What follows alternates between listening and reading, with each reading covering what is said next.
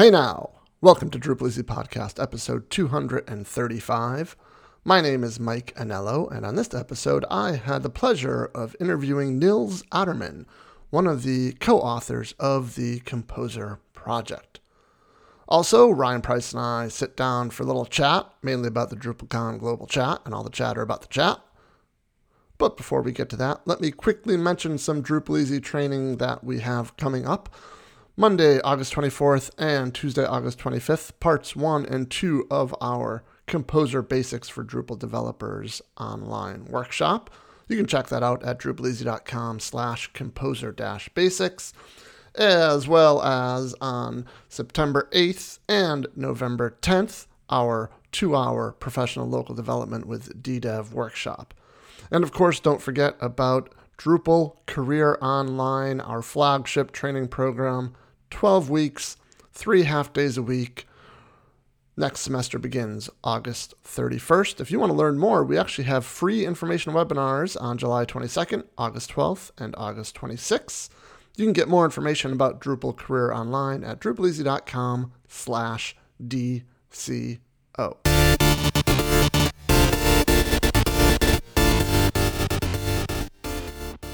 I'm here with one of the composer, co-founders, co-leads, uh, Nils Adermann. Nils, how are you today? Hey, I'm doing really well. Thanks for having me on the show. So, when you introduce yourself, which how do you describe yourself in your relationship to composer? Is like co-lead? Is that I usually go with co-author because I feel like I did do a lot of the initial work, but in the day-to-day maintenance today, I don't play that big of a role anymore. I think I have like some very specific areas that I focus on, which have to do with dependency resolution um, and a few other aspects now on the version two that we're working on. Uh, but I think the main uh, day-to-day maintenance work, uh, answering support issues, dealing with all the bug reports, um, that's uh, Jordi Boggiano who's doing that these days.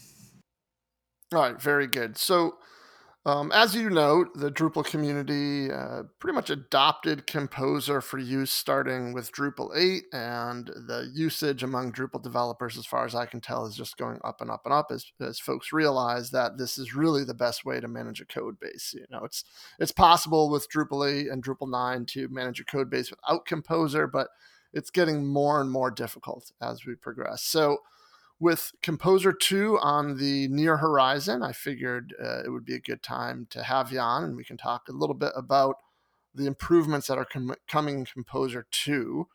But before we get to that, I was curious about how did this Composer project get started? Did you see like a, a hole in the ecosystem or kind of what was the genesis of the project? Um, so I started working on Composer uh, as a new management tool for plugins in the forum software PHPBB back in 2011. So PHPBB has been around for quite a while. I'm sure that a lot of people still remember it, or some may even still use it today. Uh, and we were looking into uh, rebuilding the way that plugins work for the system, and at the same time started looking into using some of the Symfony framework Symfony components uh, very much a process that Drupal went to uh, more recently than PHPBB back then.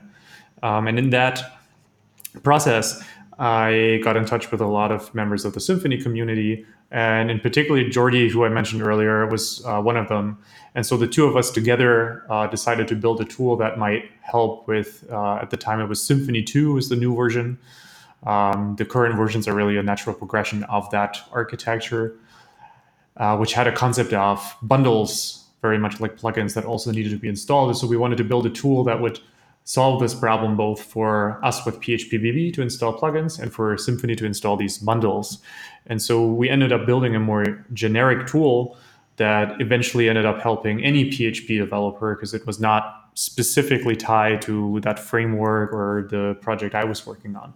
So when we first started, we didn't actually set out to build a tool that was generally useful to PHP developers, but more specific to our uh, projects that we were working on. And the entire PHP community, I think, has been going through that transition that you just mentioned. Uh, Drupal developers are going through for the last 10 years altogether now.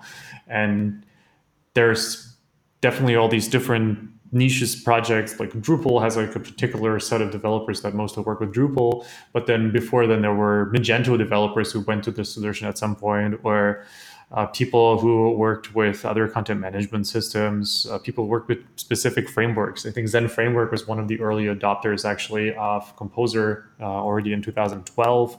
Um, so developers working with that, or Laravel developers, etc.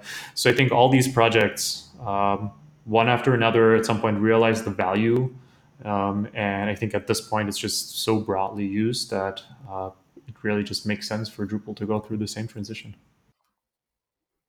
So the first release was in 2012. So was that first release was that like a generic PHP tool release or was that still more geared towards PHP BB?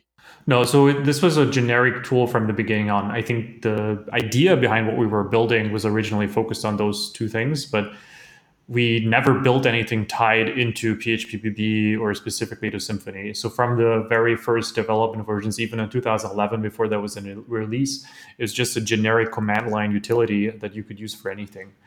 And some frameworks even started using this in 2011 before there was any kind of a release. Uh, and I think even we thought this was still unsafe to use, and some people were running this in production. Uh, so it's been around a while and it was never it never ended up being specific to any particular project. So in that time frame a lot of folks were using PEAR correct to to get dependencies? Uh, PEAR was used widely but not to install dependencies for your project. Uh, i think PEAR was mostly used to install a couple specific tools like PHP Unit, I think at the time was commonly installed for testing purposes through PEAR. And a few other people had figured out how to set up their own PEAR server to serve their own files. But one of the shortcomings of PEAR back then had always been the tight integration between PEAR, the command line utility to install things, PEAR, the server side to the command line where you install things from or where you keep your packages, and PEAR, the framework or set of libraries with a very strict set of rules around how to get in there. And so the actual PEAR framework or the libraries on PEAR that people would use were very restricted. And while I think some of them were quite widely used, um, it wasn't the kind of open platform that packagist.org is today for Composer, where anybody could publish any of their packages for any framework for any specific project. And so while PEAR had somewhat widespread use, it had a very different kind of use I guess what I'm trying to figure out, uh, you know, so at the time, was Composer replacing, you know, anything, or was it something that people were just dealing with manually? I think it was very much most people dealing with it manually. People downloaded zip files from somewhere, copied the files to the right directory. Uh, they copied source code off of random websites. And I think PEAR was just not used for all your internal dependencies. It was used for a couple specific things. And in the wider sense, PHP just didn't have anything like that. All right, so before we get to Composer 2.0, I, I feel like we need to set the table a little bit so we can understand a little bit more about the improvements that are coming in 2.0. Um, so I figure it might be a good opportunity um, for a little bit of Composer education, and and so maybe you could tell us how does how does Composer do its thing? Because here in the Drupal community, you know, before Drupal 8, we were used to getting like Drupal modules via the Drush command line language, which is a, a yeah. Drupal command line tool. And it was always very quick. It just downloaded the dependency, it downloaded the module, put it in the right thing, and it was done. And, and Composer clearly does a lot more than just that. Um, and, and it takes longer. And so folks are like, well, why isn't Composer as fast as my old tool? Um, and the answer is because Composer does a lot more. So can you talk a little bit about like what is the process? And let's just do something simple. Like when we do a composer require on some dependency, there's a lot that composer does to figure out if, if you know what the right version to use, if there's any uh, dependency conflicts. Like how does that work internally from a somewhat high level? Yep, sure. Let's let's go through that process. Um, so I think the first thing is to break down a bit what does a composer require actually do. And composer require in our terms is really more a shortcut command in that it first goes and edits your composer.json file to just add a new line to require something new. And then it runs a composer update. So the core two commands that Composer really consists of are Composer update and Composer install. And other commands like Composer require or Composer remove really are just shortcuts that edit the Composer JSON file before then triggering one of these other commands. So a the purpose of Composer update is to take your composer.json file to then download metadata about packages that are available, what versions they have, what requirements they have that you may need for your project and to generate a composer.lock file. So by default, it'll download this information from packagist.org. Uh, when you run a Drupal uh, project, there's usually the, the Drupal, I think it's packages.drupal.org, right? right the repository for Drupal packages. And it gets the metadata for all the packages that you've listed in your require and your require dev statements. Um, so a list of what versions are available, who are the authors, like that kind of metadata to display the packages, but also most importantly, their requirements. And Composer then uses this to do the step that we call resolving dependencies, which is to uh, figure out what is the set of versions of all these dependencies that I need to install in order to best fulfill your requirements. So that means typically, uh, if you specify a version range, like I want a one point asterisk version, we try to install the latest release of that particular package. But if that particular package then itself has a requirement for another package, which your project also depends on, but in a lower version, then that may not be compatible. So we're going to have to install a different version. And so this is what's dependency resolution to figure out a uh, solution to match all these different requirements that you have. So typically, an easy way to speed up Composer or simplify Composer is actually to list more specific requirements in your composer.json file. That only helps so far because, of course, it also matters how specific the requirements in your libraries are because they require things and in turn those things require things. And if at the same time all of those become too small, then there isn't any overlap anymore, and it becomes more difficult to even find a particular set of dependencies. So it's not necessarily easy to find the right path there. Um, but for your own projects in your composer.json, if you require specific versions rather than a large range, that already limits the number of versions that Composer even has to look at, uh, consider while it's resolving dependencies. Once it's done that, it generates a composer.lock file. And that is really just a, a list of all the versions of all the dependencies that you have and their dependencies and their dependencies and so on. Just a list of all these package names, their versions, the metadata.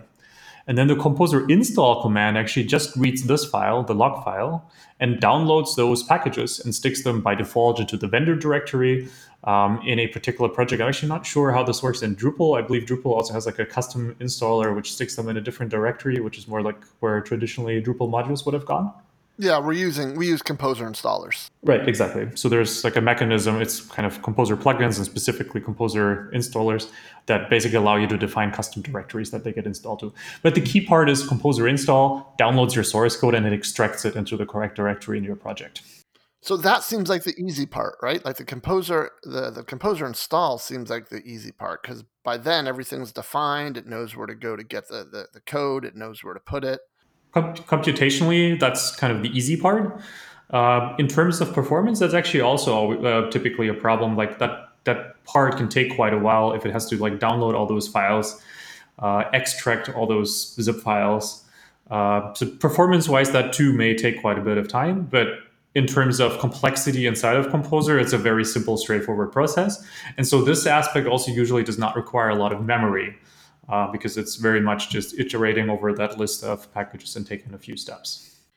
So where is you know I'm aware and I've run into this sometimes where I'm doing a, a, composer install or even a composer create project, which I know in turn calls composer install. Um, I, you know sometimes I'll hit an out of memory uh, error. Is that uh, that's not on the install part of it? That's on the on the update part of it. And is that because of all the metadata that it has to bring down? That is a, a very large part of that.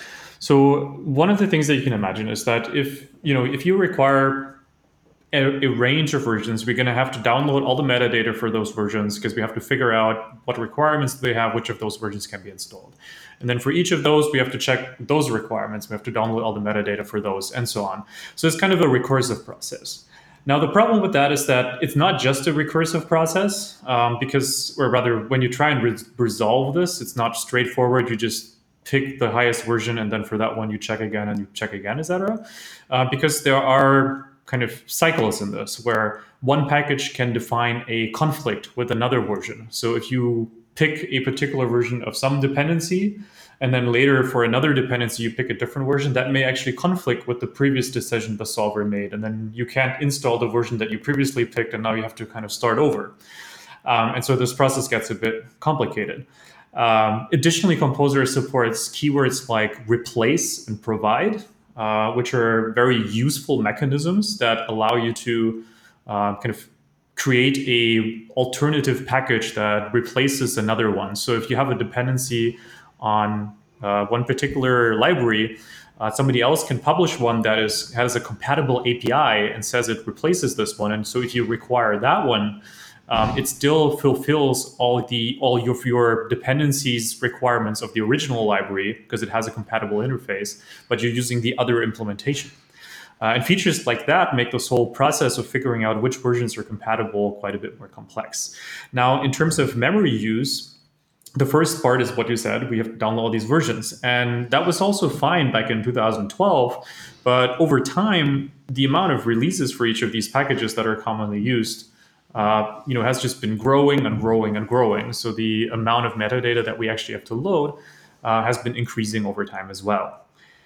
The next step is that in order to actually do this dependency resolution stuff that I keep talking about, um, what we use there is called a SAT solver or a Boolean satisfiability solver. And that's basically a process that takes a Boolean expression, like something you would stick in an if clause in PHP, uh, which we generate from all this metadata, and it tells us which of the variables would have to be true or false. True meaning I have to install this particular version of that package, false meaning I don't need that particular version of that package. Now, the more versions are involved in this resolution process, the bigger this Boolean expression gets. And unfortunately, uh, some of those uh, dependencies are kind of an exponential growth thing. So for each version that we add, the amount of uh, internal rules that we have to generate to represent this expression uh, grows many times over. And as a result, this representation, which is then used as the input for actually running the solver, which is pretty efficient and fast, uh, uses a huge amount of memory. So a lot of the performance of resolving dependencies uh, is not lost actually resolving the dependencies, but kind of generating a memory structure which can then be used to do that. Wow. Okay. Yeah, I, am following you, but that that is a lot. yeah, it's definitely not something that you know you have to deal with on a typical Drupal project. So it seems to me that the way to increase performance and memory usage is to somehow limit the number of versions that whose metadata has to be loaded into the solver. Yeah, that's very much one of the key things that what we looked at in, in version two. So I think in version one, what we've been doing for years now, I mean, we keep working on performance, but it's mostly about reducing the amount of memory one of these particular rules takes up by a few bits by doing some kind of mini mini optimization, uh, trying to somehow, you know, shave off a few bytes here and there. But in Composer 2, we just we're making some BC breaks, which allows us to make some bigger changes, and so we can really refactor the code to allow us to do things like that, to really uh, come up with a new process that reduces this number of packages versions that are even considered. Um, and so that's one of the big steps that we've taken is that um, we've refactored the code that actually does the dependency resolution to uh, first download all the metadata uh, and run kind of an optimization step on that which reduces the number of versions that we then really have to consider as far as possible already um, based on the information that we have from your composer JSON, um, that we have from taking kind of like a first glance at all the dependencies, you can make some conclusions. Like you know that certain things do not get replaced. You know that um, a particular version is not required by any of your other dependencies. So you can kind of delete those uh, and you kind of go through and try and reduce this amount of versions that you even have to consider when then resolving dependencies. So that's you know as you just said, that seems like that's a big part of the improvements coming in Composer 2 as far as performance and memory usage. Um, let's move away from performance and memory usage for a moment. What else can we expect in Composer 2 as far as, you know, I don't want to call them flagship features, but but kind of bigger things that, that folks will notice? So I think overall our main goal is to not have a lot of changes that users will notice because um, we think we very much think of Composer as this type of utility that you want to just keep working. Uh, you're not looking forward to big new features where you have to change your views and modify a lot. Um, so there aren't really any major uh, new features uh, apart from the overall improvements to uh, performance. Um, I think kind of apart from what I was just talking about about the the internal improvements, what users will notice just in terms of um, interaction is that we also worked on error reporting a lot. Um, so as part of refactoring this dependency resolution, one thing that we actually worked on is the error output that it generates when something goes wrong.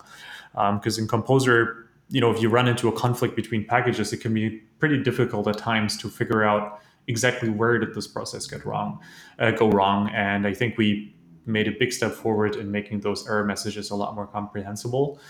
Uh, and then there are smaller new features like uh, there's a new option for Composer Update that allows you to ignore specific platform packages. So that makes it easy for you to test your project on PHP 8, for example, um, without uh, removing all the requirements for extensions and changing the PHP requirements.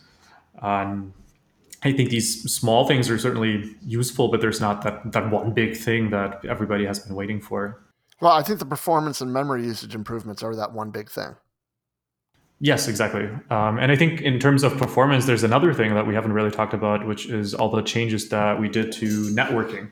So, like I mentioned in the beginning, even the installation of packages can take quite a while. So, one thing that Composer 2 does is paralyzes all the uh, network requests it makes. Uh, it makes use of HTTP2 uh, in order to uh, do a lot of requests over a single connection at the same time. Uh, and this kind of solves the other aspect that's been a problem uh, where downloading the metadata originally and then later downloading the files has actually been quite so slow in some cases and should improve that uh, quite a bit as well. So, have you talked about in general, like what can users expect as far as performance gains? Uh, you know, in just maybe layman's terms, uh, can can folks expect, you know, an average project with maybe you know ten direct dependencies? Can folks expect you know composer performance to be twice as much twice as fast or we're not talking about that yet until there's a final release so the problem with that is that it's it differs so much depending on your dependencies that it's difficult to really give generic numbers. Uh, so from what we've seen people report so far it's anywhere from a 20% improvement to an 80% improvement. Like 80% improvement meaning it's five times as fast as before. Um, so it's difficult to give you a number that will make sense on your particular project because it very much depends on the complexity of your dependency tree. Um, and that can be simple even if your project only requires one or two things, if those things in turn have complex dependencies. Um, so I have trouble giving you specific numbers on this, but I think in all cases, the improvement will be very significant you know, from a Drupal standpoint, folks that use the, the the Drupal core recommended project template, you know, we're starting off with I didn't even know how many, maybe thirty direct, you know, thirty, not maybe not direct dependencies, but thirty dependencies just for Drupal core. Um, so, you know, I, I think any performance gains are going to be more than welcome uh, in the right. community. so I think for like some other projects, I've seen some. I mean, you reported you ran out of memory, so that means you're probably ending up using at least like something like two gigabytes of memory because I think by Composer by default sets that to 1.5 gigs. Um, you could definitely expect a 50% reduction in memory use. Um, wow, that's amazing. And and potentially more than that. Um, we are still working on some of these things, so we're kind of hoping to even get a little bit more out of that before we do a, a final release in Composer 2. But even with the current version uh, that you can already test with the Composer self update uh, dash dash preview, uh, you already get huge gains like that. Yeah, and that's one thing I wanted to mention: the ability to to move up to Composer two with self update dash dash preview, and then roll back to the latest version.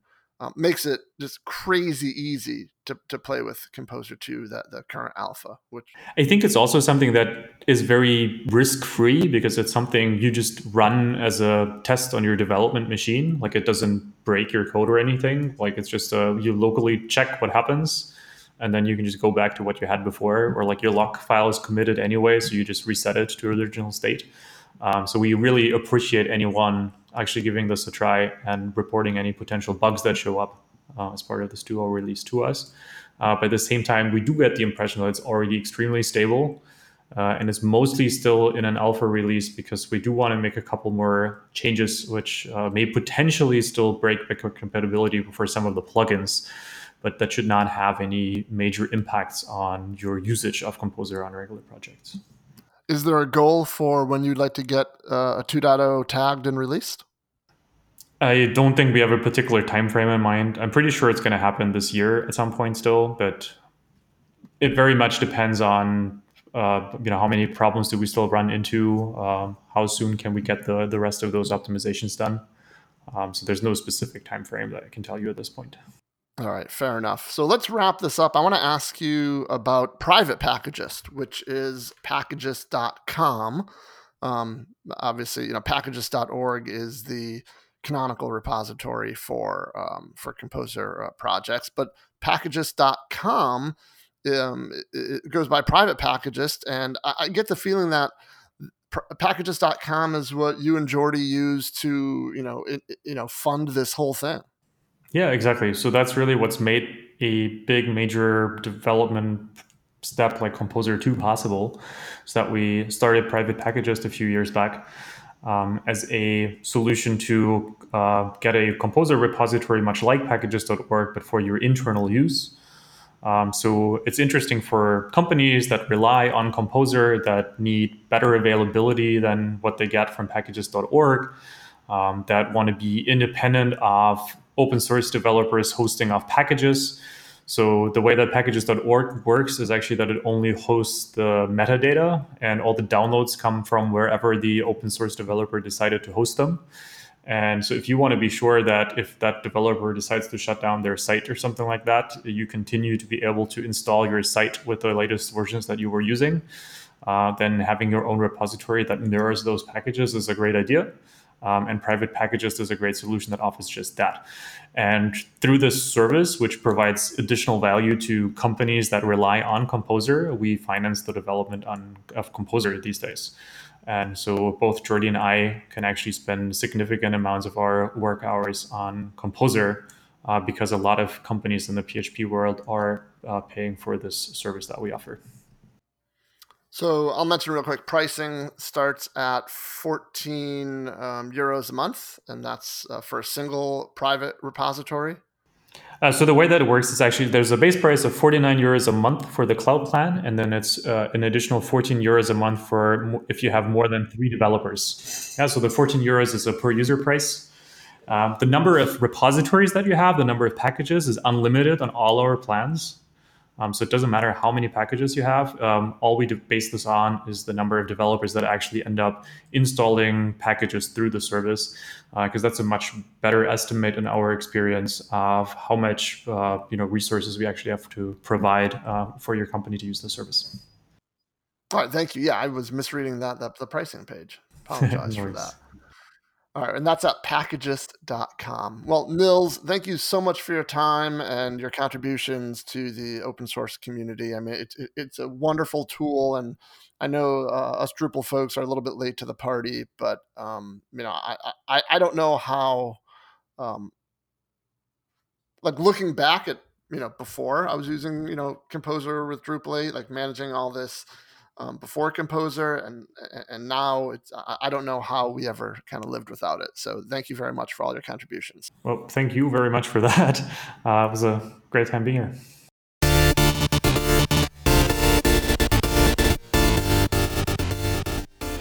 We recently made a few additions to the Drupal Easy podcast. Uh, the podcast is now automatically available on YouTube if you choose to listen there. And also, we've added an audio transcript, which you can access at each podcast page on DrupalEasy.com. We'd love to hear your feedback about these and other changes you would like to see us make. Feel free to drop us a line. Just use the contact form at DrupalEasy.com.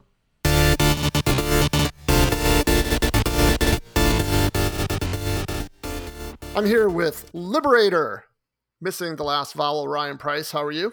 I am doing so good. I am so excited about DrupalCon, or should I say Drupal ChatCon? I feel like I should just sit back and mute myself and just let you ramble on for a little while because I feel like you're super excited about this.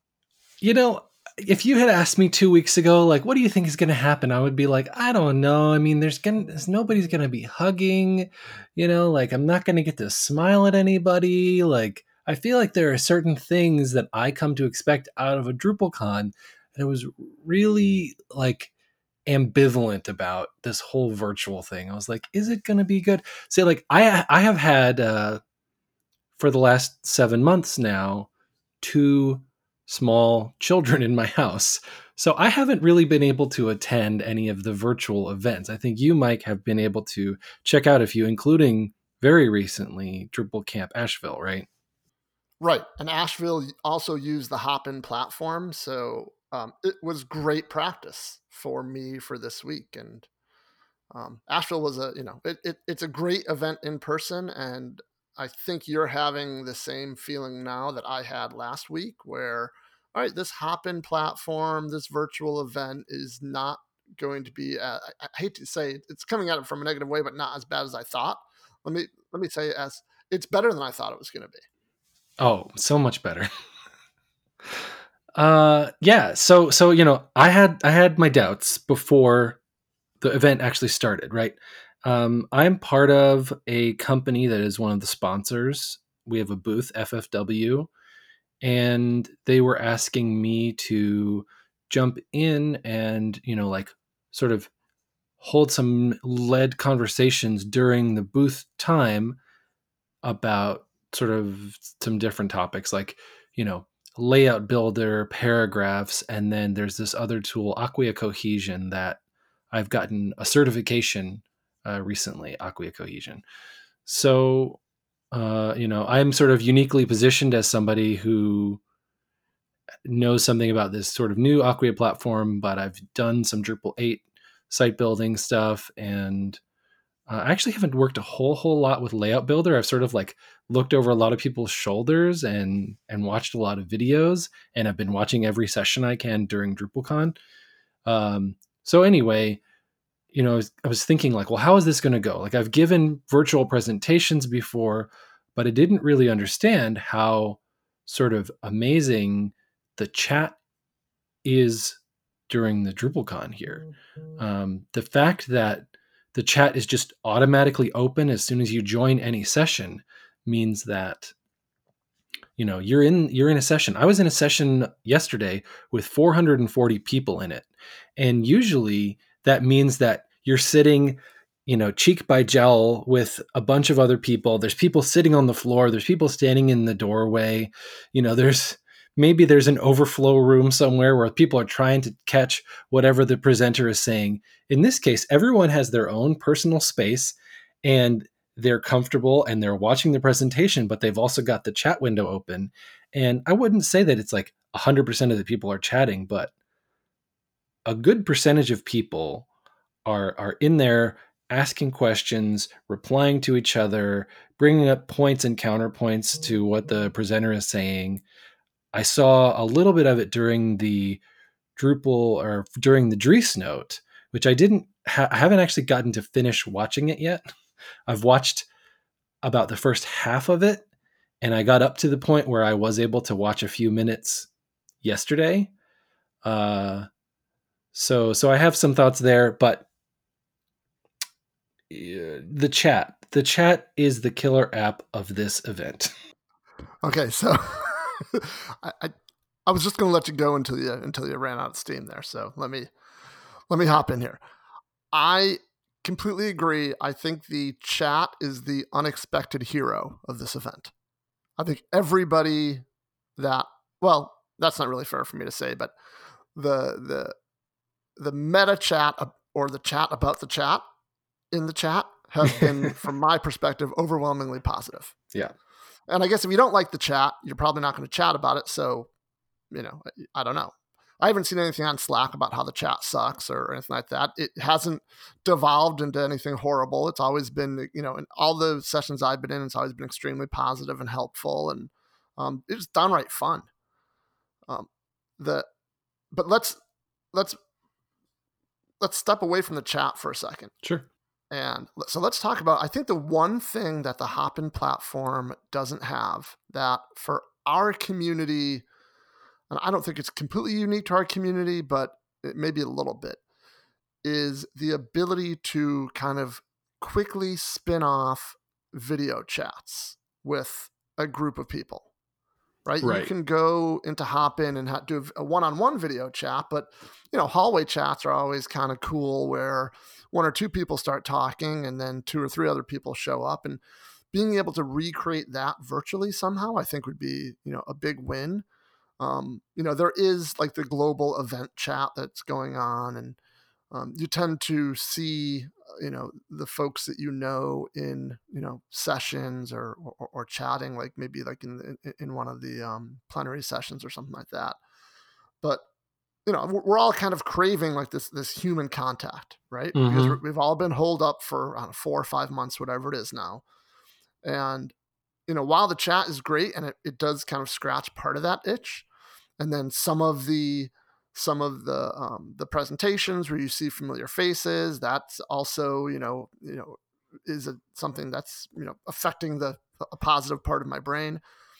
Um, and even like last night with trivia you know uh, my team and i we spun up our own zoom chat our own zoom room at the same time that we were watching the Hopin oh nice. Yeah. you know and so it was a bit of a, it was a lot like trivia night where there was just too many people talking at once. You have a table side conversation. Yeah, but it was, it was great because, you know, you got to like hang out and see video and, and, and talk with people that, you know, you would, I don't say normally only see at a DrupalCon, but that you'd probably be hanging out, hanging out with at the DrupalCon. Yeah. So sessions.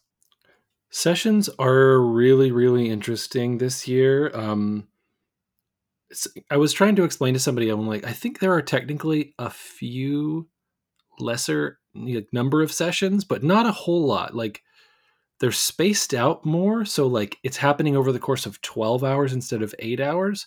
So maybe it's the same number, but there's just fewer happening at a given time. But then there's 15 minute breaks between everything.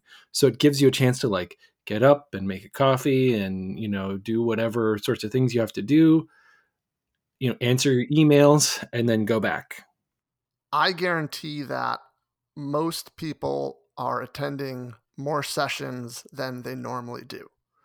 Absolutely. because i'm going to go back you know unbelievable not unbelievably but i'm going to go right back to the chat. Because you can sit at you, you can be in a session and still have a quote unquote hallway conversation in that chat. Right. It's like the, the the five minutes you would have after the session is over you know it's happening during the session. It's really interesting. Yeah so i mean literally all day yesterday all day today i mean i'm doing some work um and i'm kind of multitasking but i always have a session going. And if it's a session that i'm really interested in i'm not working on watching participating in the chat but i, I don't think there's been a a time where i've been sitting at my desk and i don't have a session open since you know drupalcon global started. Yeah so the future. The future. Yeah, I mean, I guess we if we're going to keep this short, let's let's jump right into the future. I definitely have some feature requests for Hopin. I mean, I think you have already called out one of them as like sort of like an ad hoc conversation. Um you know, coming from somebody who's watched a couple of the things that happen at the at the presenter booths, there is some of that sort of organic conversation stuff going on there. A few of the the sponsors have sort of figured out that the killer app for Hopin in the sponsor area is being able to do group conversations and inviting people to join via video and you know ask a couple of questions or give a couple of impressions and then sign off again. So um, i have seen some of that going on but you know not everyone is always comfortable in sort of like sponsor space to to have those kinds of conversations. You know, sometimes you want to talk about something private or something very specific to your business and you can't like edit out the details to make it suitable for public consumption um but so yeah that sort of like group video chat or group video chat space or something would be interesting um i think a lot of people are have gotten spoiled by the chat on apps like slack and you know teams and discourse and all that kind of stuff like that um, so you know, maybe more robust chat features would be nice at some point, but you know, like really what we've got right now is working pretty well. Um, but I would like to see, I would like to see in-person Drupal events come back. I, I still think there's a place for those, but I would also like to see this this exact event happen at least once a year. I, I would I would keep paying money to do this. Exactly. Yeah. No, completely agree. This this seems to me, and I've seen discussions. I think it was during the Dries, the Q and A with Dries earlier today. I've seen discussions about. I think the, someone asked Dries if this is going to become like an annual thing, and you know he obviously no one knows, so so he's not sure. Um, but the chat in the chat, there's discussion. Well, are future Drupal, you know, in person Drupal cons, do those become hybrid events where they're in person, but then they're still broadcast via Hopin so that people who can't attend in person can attend via Hopin Or should it be a purely virtual event where no one's there? No one is, you know, no one's in person anywhere. Um, personally, for me, just on you know my my my initial reaction to that is I think it should be purely virtual. Yeah. Um, in addition, this should be in addition to a DrupalCon North America and or a DrupalCon Europe. Um, that that's my been, personal feeling as well. Yeah. Yeah, I don't think a hybrid is going to achieve. I think it's it's too many moving parts. Well, and it creates a second class citizen. Either the online attendees are first class or the in-person attendees are first class. I'm assuming it would end up being the weighted towards the in-person attendees. Right. If there were a hybrid, but you know, if if Hopin is the platform and it's used the way it's being used right now, someone's going to get left out of the the event by not being on one or the other. Um, and it there is there is a, a, a good amount of overhead of being at a live event that Hopin just sort of like completely delete. So you know, like you don't have to walk from room to room. You don't have to figure out where lunch is. You know, if you've missed the time for coffee or you know, if you need to get up to do something urgent during a session, like you're not being rude and like tripping over people. Like there's there's so many things about doing a virtual event. Like I think virtual events should stay. I think that having them happen on the global scale is also a really good thing.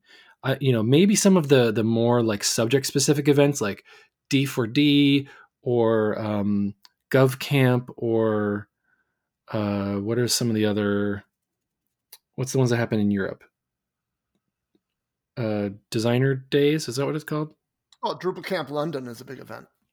Right, but some some of the more like subject specific ones, I think those subject specific things would really really benefit from a virtual platform versus an in person one. Dev days, you're thinking? Yeah. So there, you know, there have been some that are like more design specific or more um you know different different sorts of like disciplines or different sort of like micro communities like a nonprofit summit something like that would be great as a virtual event so ryan let's wrap up this discussion with a bit from the Dries note yeah so as Dries is apt to do he likes to use the Dries note as an opportunity to set out a vision for the next year or so for the drupal project and this year was no different and he identified five initiatives that he would like to see the community take up. So, why don't you tell us about those five initiatives, and uh, you know, what are your thoughts? Sure. So, um, just really quickly, I'll read through the list. He talked about having sort of like a a front end JavaScript that could deal with the menu system, um, making automated updates polished and working um, making sure that we get a new front end theme so that the out of the box experience is, you know, as good as can be and sort of like includes all the modern bells and whistles and making the out of the box experience better. So sort of like those two, I guess, sort of go a little bit hand in hand. And then um, there's sort of like general Drupal 10 readiness. Right. So let's talk about the JavaScript menu thing. This is one of those ones that as soon as you bring it up, people start pulling out their their six shooters and they're like ready to talk, right? What he said to me at least made a lot of sense because I am not a JavaScript front end developer. I have a passing knowledge at best. Um, but I am aware that there was an effort, there has been an effort to reactify, for lack of a better verb, the back end of Drupal. Um, but it turned out that it, it was this project that just kept on growing and growing, and it was difficult to kind of wrap your your arms around. So what Dries, you know, it doesn't. It's not that it sounds like, but what he basically stated was we need to redefine the scope. We and so he proposes that the initiative be limited to, you know, providing um, the necessary uh, um, APIs so that different JavaScript frameworks, and he identified both React and Vue, can be used. Um, and then he, he and this was kind of a surprise to me. I don't know if it was a surprise to folks who who uh, who you know build these JavaScript front ends, um, but he identified the menu system as this is a particular pain point. Is you know exposing menus and everything that goes along with menus to a front end to a JavaScript front end. So he said, well, let's let's start there. Let's limit this to being able to you know expose menus along with you know all the access control and, and everything that goes along with it to um, you know API that both React and Vue can consume. So I thought that was a pretty smart way of going about it. You know, when a project gets, you know, when a problem becomes too big, you have to break it up into smaller chunks. And knowing that there there had been just a ton of discussion, you know, in the past about Angular or React. What do we use? And he's kind of deciding that, not really deciding, but proposing that let's not choose. Let's just make sure it works well with, you know, multiple. And he identified, you know, React is, and Vue as a good place to start. Did you kind of was your takeaway kind of the same as, as what I just said? Well, and and this some some of these is going to be more like what my reaction is to the headline than the whole article because I haven't gotten to finish watching it yet.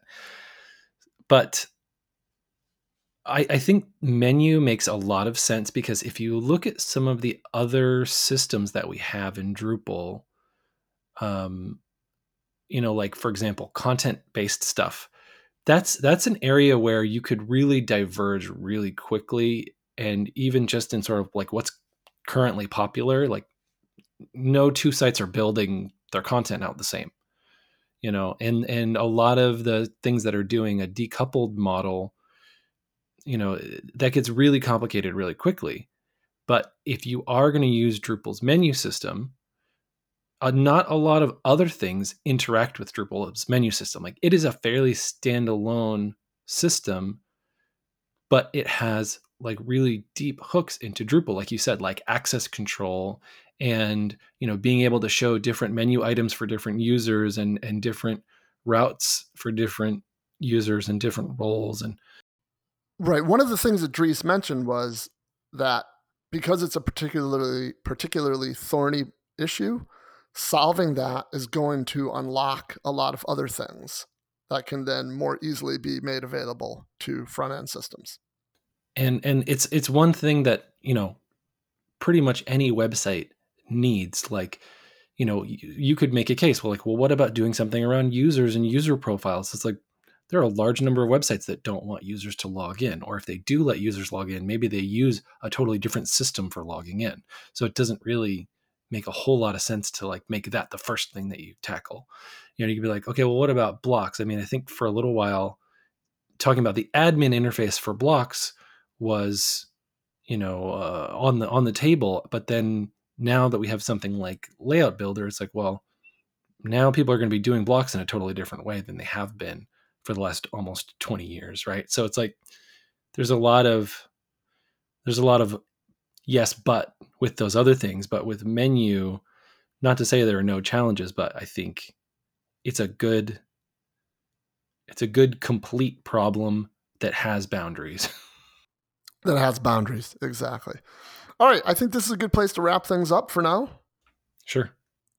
So uh, let's do that, and then let's um, we'll record another one of these uh, after DrupalCon Global ends, and, and we'll get this one out uh, just as soon as we can. So thanks a lot for your time, Mr. Price. Thank you, Mr. Mike.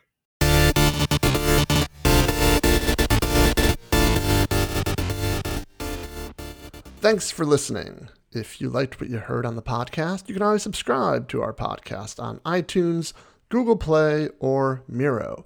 If you're just a casual listener, you can always check us out on both Stitcher and now on YouTube. If you have an idea for a topic or a future guest, please drop us a line at drupaleasy.com slash contact or leave us a voicemail.